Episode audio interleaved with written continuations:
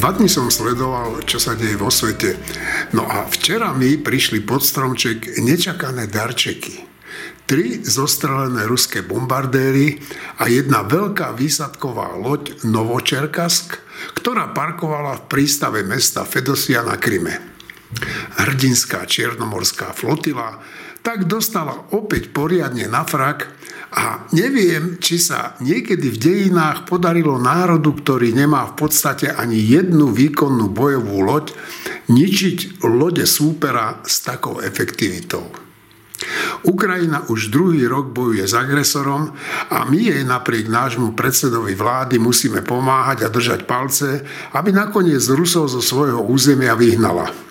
Lebo ak nie, tak no, nebudem radšej strašiť.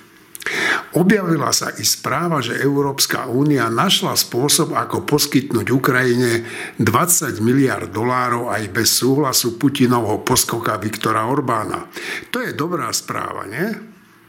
Deň potom, čo Rusko oznámilo ovládnutie malého, ale kľúčového mesta Marinka v Doneckej oblasti na východe Ukrajiny, vrchný veliteľ ukrajinských ozbrojených síl Valerii Zalužný pripustil, že jeho vojaci sa odtiaľ stiahli. Nové obranné línie boli vybudované na okrajoch Marinky alebo na niektorých miestach až mimo nej. Dnes bude podcast Týždeň s týždňom trošku iný ako zvyčajne.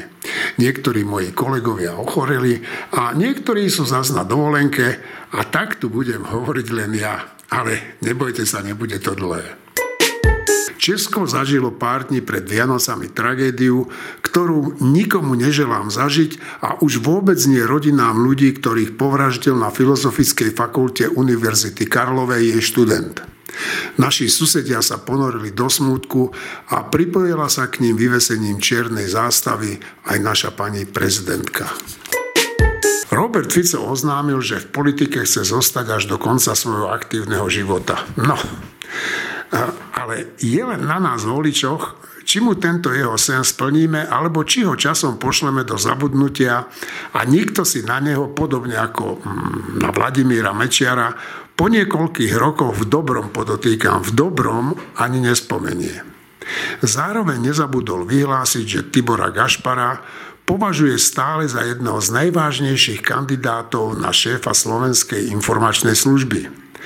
Teraz sa však v ňom vraj láme názor, ako s ním spolupracovať, lebo si ho vie predstaviť údajne aj na inej politickej pozícii. No, pravda je taká, že Robert Fico sa už pravdepodobne rozhodol a z Gašpara šéfa Slovenskej informačnej služby neurobí nielen preto, že by ho do funkcie neschválila pani prezidentka, ale hlavne preto, že kedysi Gašpar, Böder a iných kumpáni údajne vydierali jeho politických spojencov a vysoko postavených členov Smeru.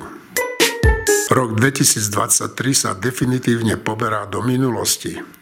Ja a moji kolegovia želáme našim poslucháčom a čitateľom týždenníka Týždeň pokojnejší rok 2024, dobré zdravie a optimistický pohľad do budúcnosti. Ten budeme potrebovať. Dúfam, že o týždeň sa v podcaste Týždeň s týždňom stretneme v úplnej dostave. Sláva Ukrajine, gerojom sláva.